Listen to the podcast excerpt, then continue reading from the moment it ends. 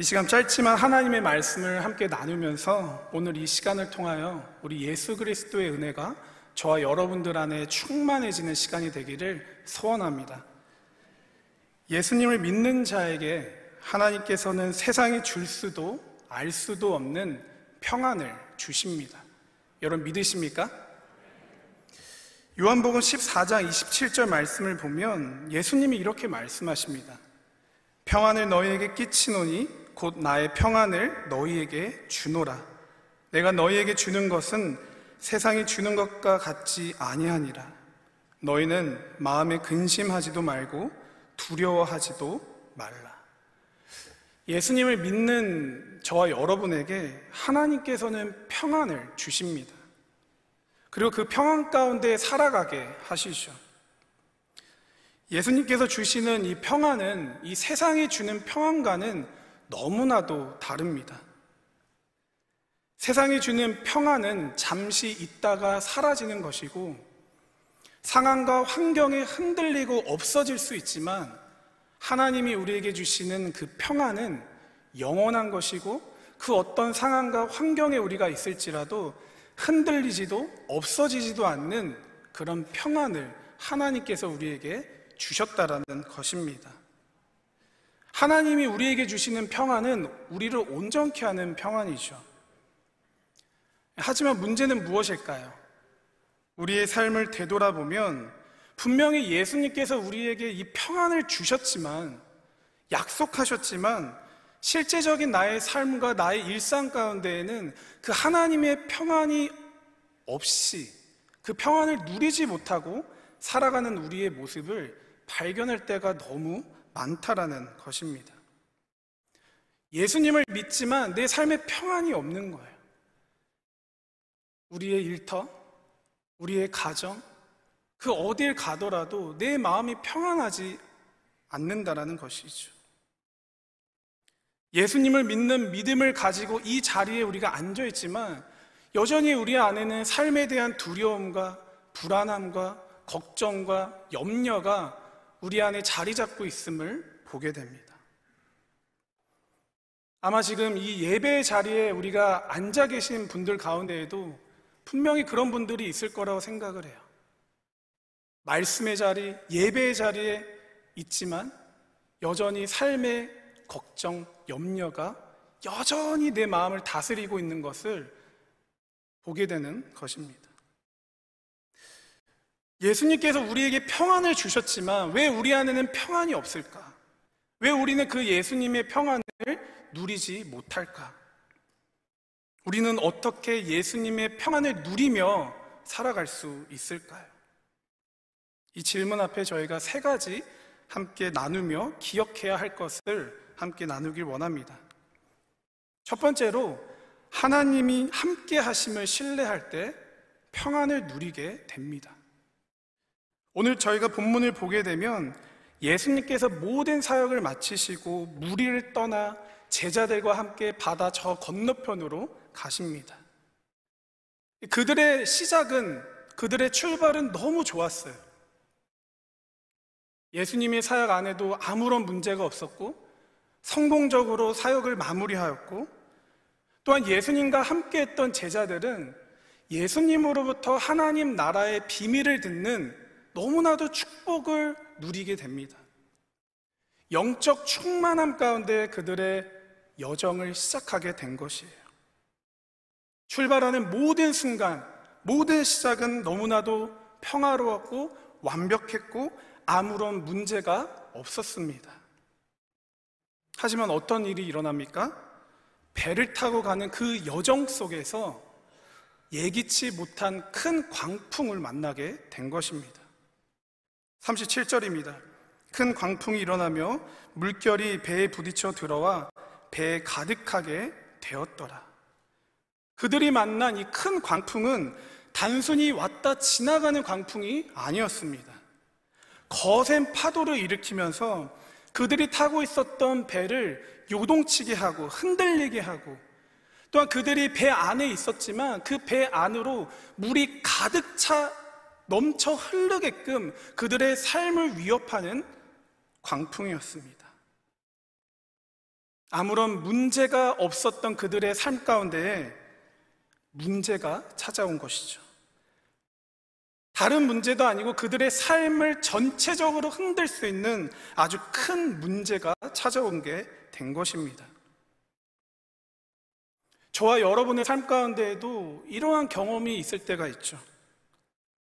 아무런 문제 없이 평온했던 우리의 삶에 갑작스러운 큰 광풍을 만날 때가 있습니다. 경제적으로, 관계적으로, 또는 우리의 건강이, 또 우리 자녀들이, 우리 부모님이 학업으로, 일터에서, 혹은 갑작스러운 사고를 당하게 되면서 우리의 삶을 총체적으로 흔들고 우리의 삶을 완전히 무너뜨리는 그래서 우리의 마음 가운데 걱정과 불안과 두려움과 우리의 삶의 배를 가득 채우는 일들이 우리의 삶에 찾아온다라는 것입니다. 이 목회를 하면서도 참 그런 것들을 많이 보게 되는 것 같아요. 우리 성도님들 그리고 우리 청년들 만날 때마다 그런 이야기들을 종종 들을 때가 있습니다. 갑작스럽게 찾아온 그 어려움 때문에 그들의 삶이 흔들리고 불안하고 두렵고 걱정과 염려 가운데 살아가고 있는 분들을 많이 보았습니다. 특별히 우리 모두에게 찾아온 이 팬데믹이 우리에게 그러한 영향을, 영향을 가져다 주죠. 지금은 조금 잠잠해졌다라고 말은 하지만 여전히 보이지 않는 이 질병으로 인하여서 우리의 삶은 불안하고 두려움 가운데 살아가게 합니다. 우리가 왜 여전히 마스크를 벗지 못할까? 불안하기 때문이죠. 두렵기 때문입니다. 혹시라도. 오늘 말씀 가운데 나오는 이 제자들도 분명히 그랬을 것입니다. 그들에게 찾아온 이 광풍으로 인하여서 이 배가 언제 침몰되고 언제 죽을까 하라는 어떤 두려움 속에서 불안감 가운데 걱정으로 가득 차 있었을 것입니다. 그들의 삶에 평안이 사라지게 된 것이죠. 자, 근데 예수님은 어떠한가? 예수님을 주목할 필요가 있습니다. 지금 제자들과 똑같은 상황, 똑같은 환경 가운데 계신 예수님은 어떠하신가? 38절에 이렇게 말하고 있습니다. 예수께서는 고물에서 베개를 베고 주무시더니 지금 광풍으로 인하여서 언제 배가 뒤집힐지 모르는 언제 내가 죽을지 모르는 이 긴박한 상황 가운데에서 우리 예수님은 베개를 베고 주무시고 계십니다. 예수님의 사역이 얼마나 힘드셨으면, 얼마나 예수님께서 피곤하셨으면, 얼마나 예수님의 잠기가 어두우셨으면 지금 이 광풍 가운데에서도 너무나도 잘 주무시고 계시는 거예요.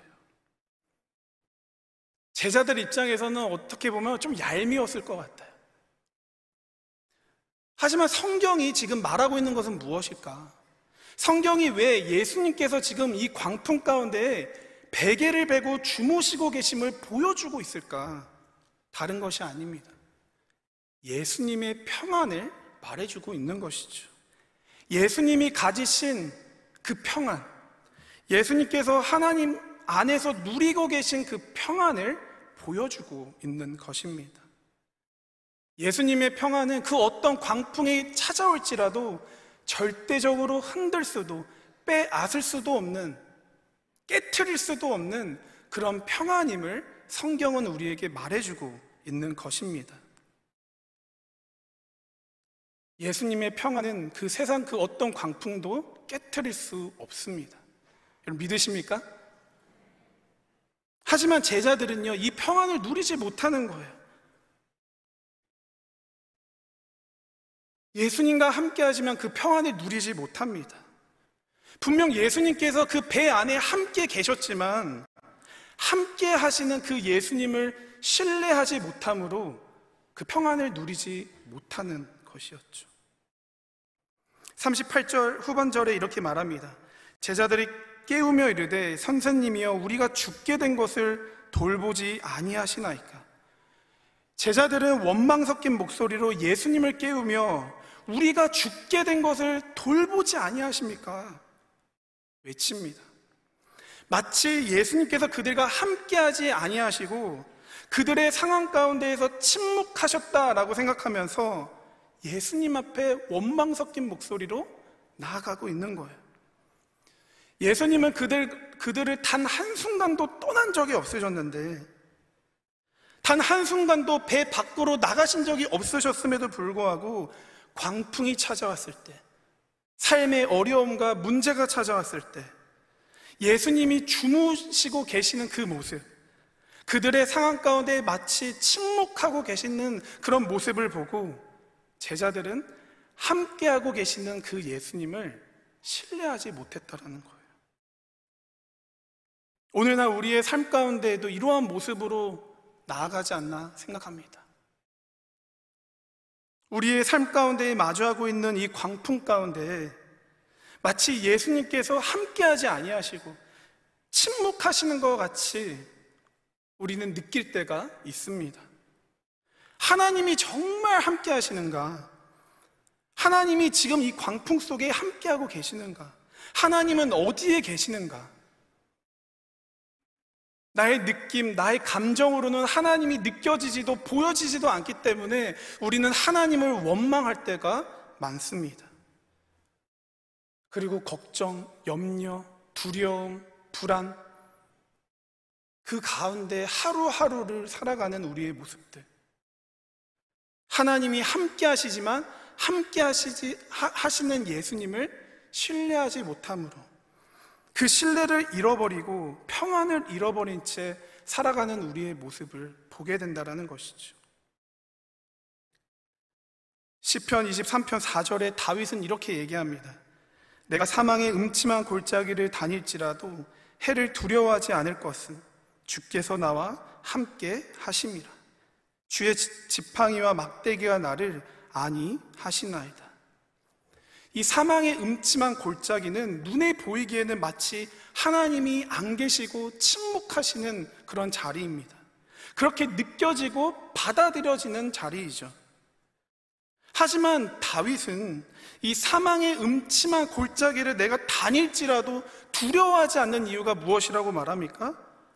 나의 느낌으로, 나의 감정으로 보이는 것은 하나님이 함께 하시지 않는 것과 같이 보이지만 다윗은 나와 여전히 함께 하시는 그 하나님을 신뢰했다라는 거예요. 내 느낌, 내 감정, 내 눈은 그렇게 말해주지 않지만 그는 하나님을 신뢰했다라는 것이죠. 우리가 날마다 기억해야 하는 것은 무엇일까요? 특별히 우리의 삶에 찾아오는 그 광풍 가운데 마치 하나님이 함께하지 아니하시고 침묵하신다라고 여겨지는 느껴지는 그 삶의 자리에서 우리는 무엇을 기억해야 할까? 하나님이 우리의 문제 가운데 침묵하신다고 하여서 하나님께서 함께 하지 않는 것이 아님을 기억해야 한다는 것이죠.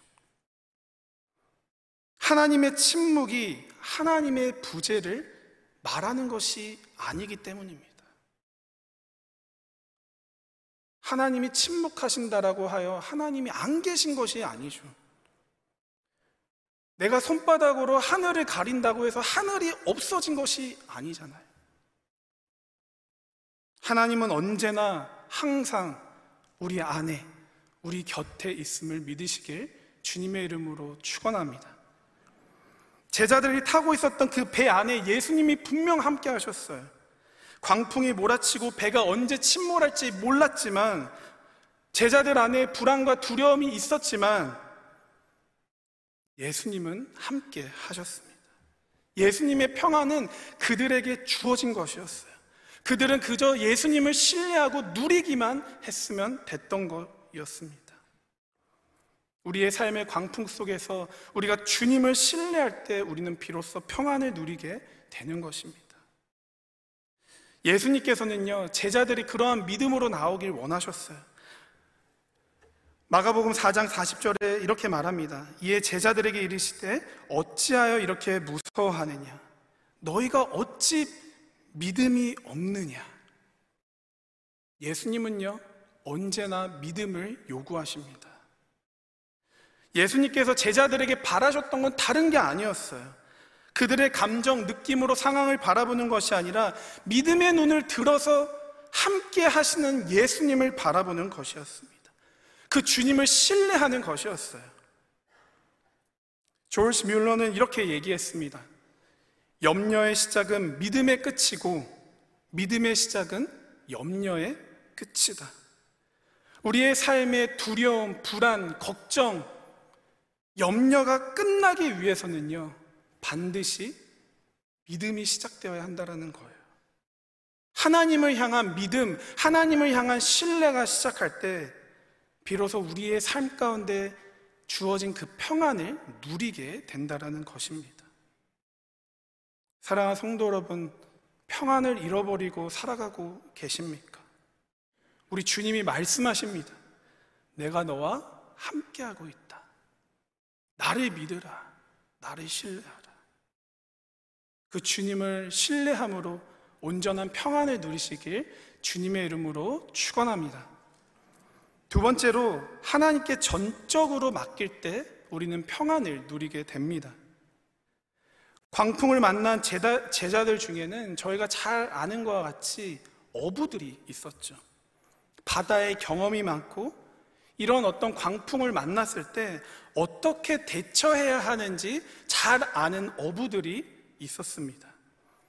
배 안에 물이 가득 차기 시작할 때 그들은 본능적으로 배 안에 있는 물을 열심히 퍼 밖으로 버렸을 거예요. 분명히 예수님께서 제자들과 함께 안에 계셨지만 그들은 그들이 마주하고 있는 이 큰 광풍 앞에서 자신이 무언가라도 하여서 그 광풍을 싸우고자 나아갔을 것입니다.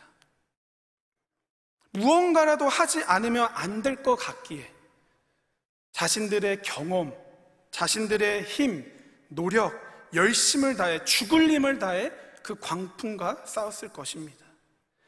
이렇게 해야 내가 죽지 않으니까. 다시금 잃어버린 평안을 회복하기 위하여서 그들은 그들의 힘과 노력과 열심으로 나아갔을 것입니다. 이 말씀을 묵상하면서 오늘도 우리 안에 이러한 동일한 모습이 있지 않나 생각합니다. 우리의 삶 가운데 찾아오는 그 큰 광풍 앞에 우리는 우리의 삶을 지키기 위해, 살기 위해, 잃어버린 평안을 되찾기 위해 무언가라도 내가 하지 않으면 안 될 것 같다라는 그 생각 가운데에서 우리는 나의 힘, 나의 노력, 나의 열심, 나의 것을 가지고 온갖 방법을 찾아내며 그 큰 광풍을 맞서 싸우며 나아갑니다. 계속되는 물가 상승과 불안전한 현실 가운데 우리는 불안과 두려움을 느낍니다. 사람들은 전, 점점 자신의 현재와 미래에 대한 불안감으로 살아갑니다. 그래서 지금 현재와 미래를 보장해 줄 수 있는 내가 믿는 그 어떤 한 방, 그 한 방을 위하여서 나의 삶을 드립니다. 올인합니다. 무언가라도 하지 않으면 불안하기 때문에. 무언가라도 하지 않으면 안 될 것 같기 때문에. 하나님과의 관계 안에서도 마찬가지이죠. 하나님께서 우리에게 베푸신 구원은 은혜이지만 그 은혜를 우리가 기억하지 못하고 내가 하나님의 구원을 얻기 위하여서 내가 무언가라도 하지 않으면 안 될 것 같기에 우리는 끊임없이 선행과 종교적인 열심을 가지고 그 하나님의 구원을 이루고자 합니다. 무언가라도 하지 않으면 안 될 것 같기 때문에. 하지만 문제는 무엇입니까? 내가 나의 힘으로, 나의 노력으로, 나의 열심으로 하면 할수록 우리 안에 평안이 찾아오는 것이 아니라 오히려 더 큰 불안과 두려움이 걱정과 염려가 우리의 마음을 채운다라는 것입니다. 마치 제자들이 그들의 힘으로 배 안에 있는 그 물들을 다 밖으로 버리려 열심을 냈지만 그들이 막을 수 없었던 그 거센 물살들, 배 안으로 들어오던 그 물들을 막을 수 없었던 것과 같이 우리가 내 힘으로 끊임없이 나아갈 때 우리의 삶의 평안이 아닌 오히려 더큰큰 불안이 찾아온다라는 것입니다. 그럼 이렇게 우리가 질문할 수 있죠. 그렇다면 우리가 아무것도 하지 말아야 합니까? 삶의 문제 앞에서, 광풍 앞에서 우리는 그냥 넉넉고 바라만 봐야 합니까? 아무것도 하지 말아야 합니까? 큰 광풍을 만난 그 제자들에게 예수님께서 원하셨던 건 무엇이었을까요? 다른 게 아니었죠. 바로 믿음이었습니다.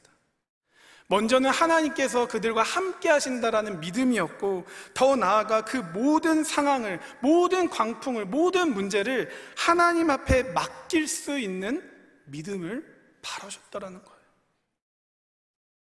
이 세상을 창조하시고 주관자 되시는 그 하나님이 함께 하심을 믿고 그 하나님이 그들의 문제보다 더 크심을 믿고 그 모든 상황을 하나님 앞에 맡길 수 있는 그 믿음.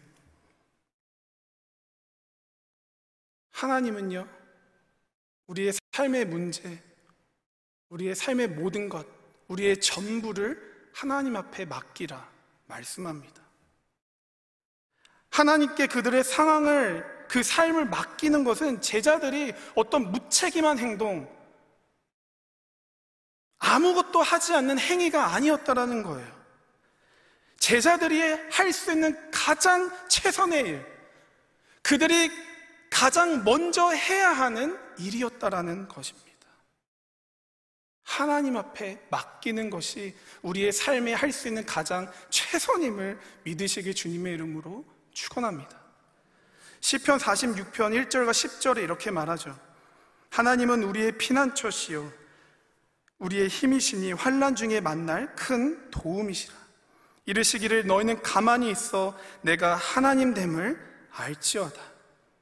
왜 하나님은 우리에게 맡기라 합니까?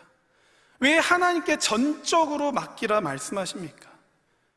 하나님은 우리의 피난처 되시고 우리의 힘이 되시고 환란 중에 만나는 큰 도움이시기 때문입니다. 하나님께 맡긴다라는 것은 무엇일까? 우리의 피난처 되시고 우리의 힘이 되시고 우리의 도움이 되시는 그 하나님을 처음부터 끝까지 신뢰하는 것입니다.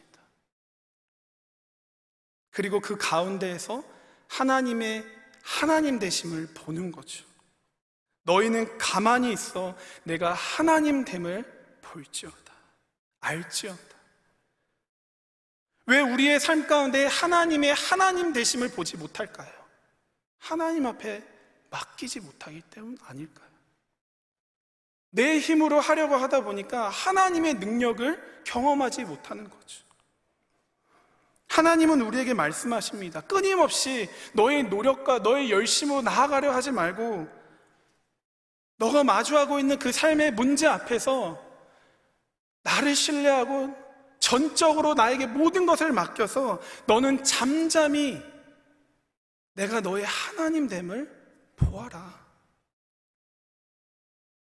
베드로전서 5장 7절입니다. 너희 염려를 다 죽게 맡기라. 이는 그가 너희를 돌보심이라. 시편 55편 22절입니다.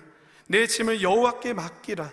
그가 너를 붙드시고 의인의 요동함을 영원히 허락하지 아니 하시리로다.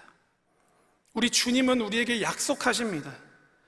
우리의 모든 삶의 염려와 걱정과 우리의 현재와 미래, 우리의 학업, 우리의 일터, 우리의 모든 것, 우리의 가정을 하나님 앞에 전적으로 맡길 때 하나님께서 돌보아 주실 거라 약속하십니다.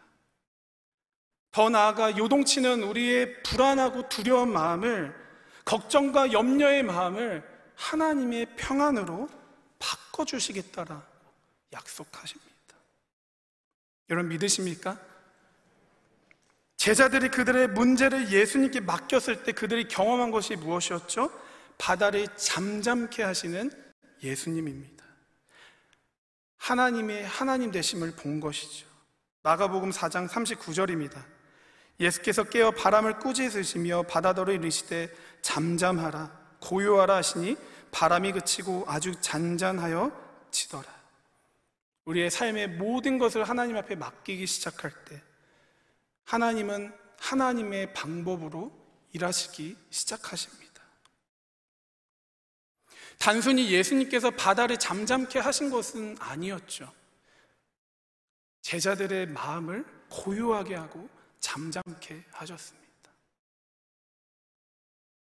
오늘 말씀을 준비하고 또 이 강대상에 설 것을 지난 몇 개월부터 생각하면서 지난주 우리 박영재 목사님께서 그러셨던 것처럼 목사님은 기쁨이 사라지셨다라면 저는 평안이 사라졌었습니다.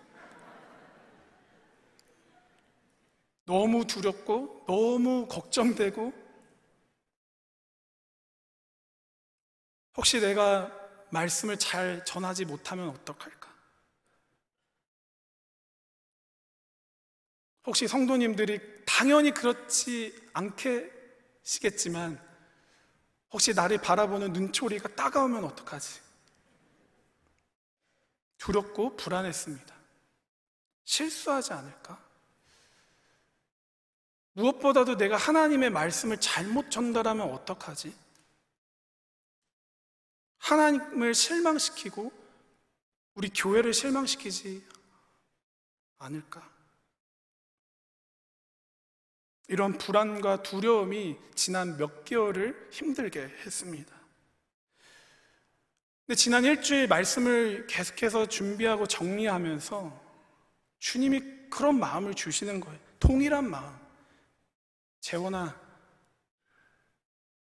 너가 하려고 하지 말고 나한테 맡겨. 너 힘으로, 너 생각으로 하려고 하지 마. 너가 잘하려고 애쓰지 마. 그냥 나한테 맡겨. 너는 그냥 도구로만 그 자리에 있는 것 뿐이야. 그냥 나한테 맡기렴. 내가 일할게. 너는 그냥 너의 하나님 됨을 너도 보고 너도 알아.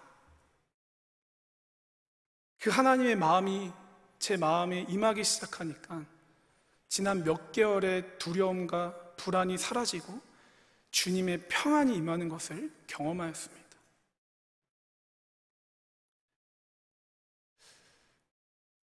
나는 부족하지만 나는 할 수 없지만 우리 주님이 하실 것을 믿기 때문에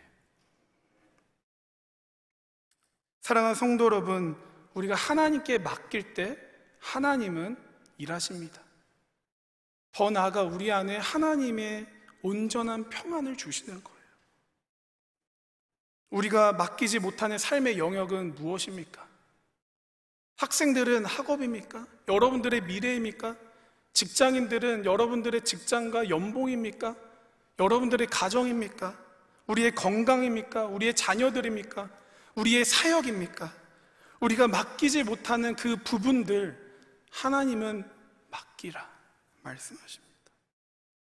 우리가 이와 같이 그 하나님 앞에 전적으로 모든 것을 맡길 때 하나님은 우리 안에 진정한 평안을 주실 줄 믿습니다. 세 번째 마지막으로 하나님의 말씀이 임할 때 우리는 진정한 평안을 누리게 됩니다. 오늘 본문의 하이라이트는 예수님께서 큰 광풍을 잠잠케 하시는 것이죠. 근데 지금 예수님께서 이 광풍을 잠잠케 하실 때 어떻게 잠잠케 하시는가를 우리는 주목할 필요가 있습니다. 어떻게 역사하십니까? 마가복음 4장 39절 다시 한번 읽겠습니다. 예수께서 깨어 바람을 꾸짖으시며 바다더러 이르시되 잠잠하라 고요하라 하시니 바람이 그치고 아주 잔잔하여 지더라. 예수님께서 이 바다를 잠잠케 하실 때 예수님께서는 그 어떤 거창한 방법, 요란한 방법으로 멈추신 것이 아니셨죠. 예수님은요, 그저 단순히 말씀하셨습니다. 잠잠하라, 고요하라, 예수님의 말씀이 그 광풍, 광풍 가운데 임하니까 거센 파도는 잠잠게 되고 다시금 평온이, 평안이 찾아오게 된 것이죠. 하나님은요, 언제나 하나님의 말씀으로 일하십니다. 말씀은 곧 그분의 능력이고 힘이기 때문이죠. 창세기 1장 1절부터 3절입니다. 태초에 하나님이 천지를 창조하시니라. 땅이 혼돈하고 공허하며 흑암이 깊음 위에 있고 하나님의 영은 수면 위에 운행하시니라. 하나님이 이르시되 빛이 있으라 하시니 빛이 있었고. 태초에 하나님께서 이 천지를 창조하실 때에 땅은 혼돈하고 공허하고 흑암이 깊었다라고 말합니다. 다시 말해서 질서가 없고 평강이 없고 그저 어둠밖에 존재하지 않음을 보여주고 있는 것이죠. 하지만 이 모든 것들을 제자리로 잡게 한 것은 무엇입니까? 하나님의 말씀이라는 거예요.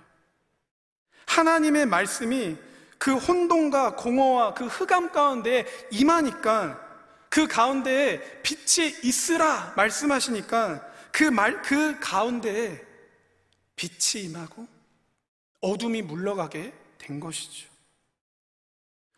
우리의 삶도 마찬가지입니다. 우리의 삶에 찾아오는 그 광풍, 그 문제, 그 어려움, 우리 안에 있는 불안함, 두려움, 걱정, 염려, 우리가 어떻게 이거를 이길 수 있겠습니까? 어떻게 우리 안에 있는 어둠을 우리가 물리칠 수 있을까요? 우리 안에는 그런 능력이 없다라는 거예요. 하지만 하나님이 말씀이 우리 삶에 임하기 시작할 때 그 어둠과 불안과 두려움은 물러갈 줄 믿습니다. 그 말씀이 임하기 시작할 때 하나님의 평안이 우리의 삶을 덮으시고 다스리기 시작한다라는 거예요. 하나님의 말씀은 우리의 삶을 재해석하는 능력을 가지고 있습니다.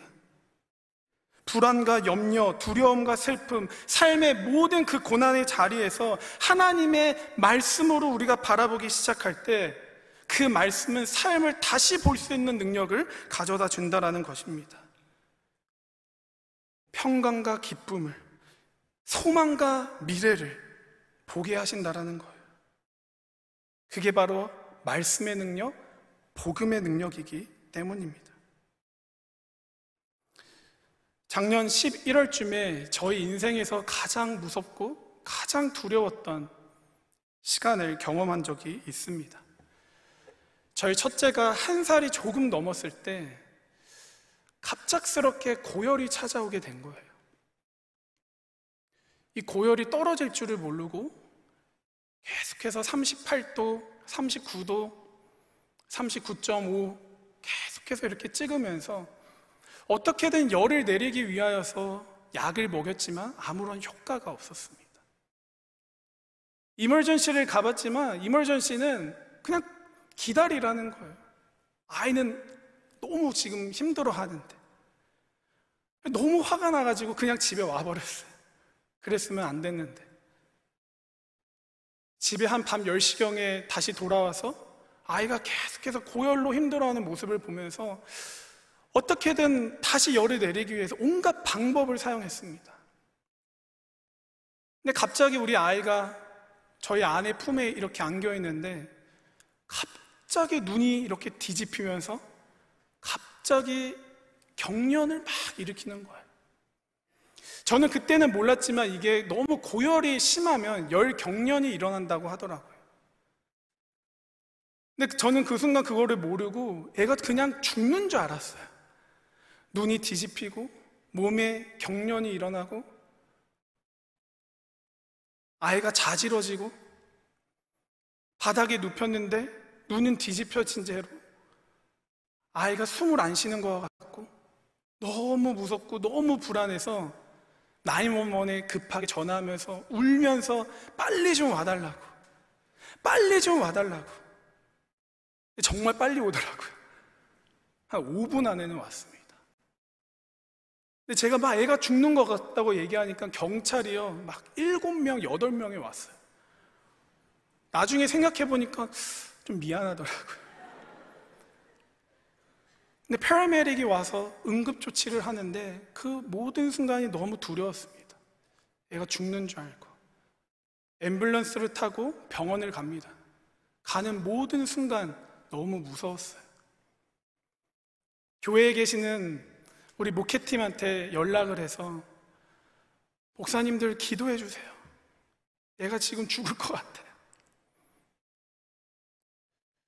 근데 마음이 너무 불안하더라고. 목사인데도 기도를 부탁했는데 마음이 평안해지지가 않는 거예요. 근데 제 마음을 한 방에 그냥 평안케 했던 순간이 있었습니다. 제 아이를 진단해준 의사의 한마디. Dad, it's going to be okay. He's going to be fine. Don't worry.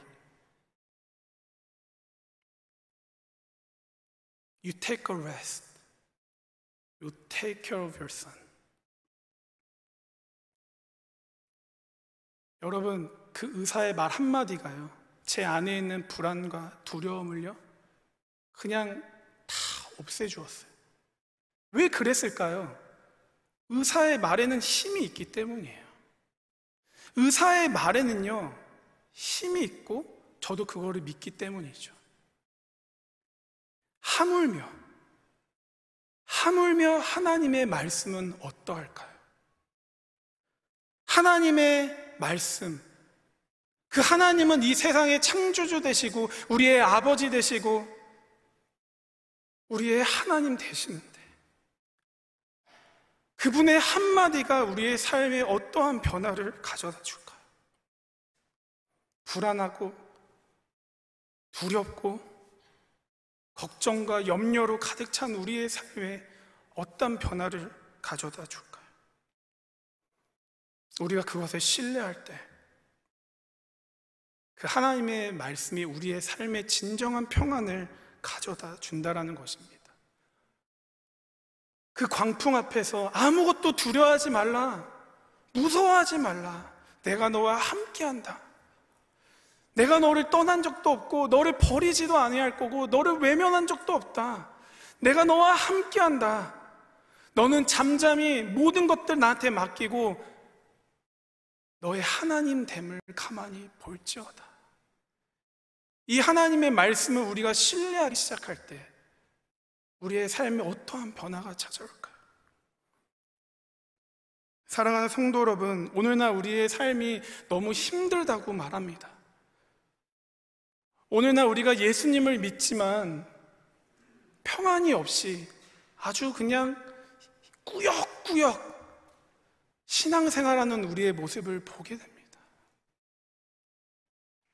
여러분, 근데 우리가 그렇게 할 필요가 없다라는 거예요.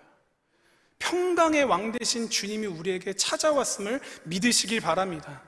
그 주님이 우리에게 찾아오셔서 우리와 함께 하시고 우리의 삶을 다 책임져 주시고 그 하나님의 말씀으로 우리를 다스려 주십니다. 우리의 삶의 모든 문제 주님 앞에 맡기길 원합니다. 그래야 해서 우리 안에 주님의 온전한 평안을 누리며 나아가는 저와 여러분들 되시길 주님의 이름으로 축원합니다.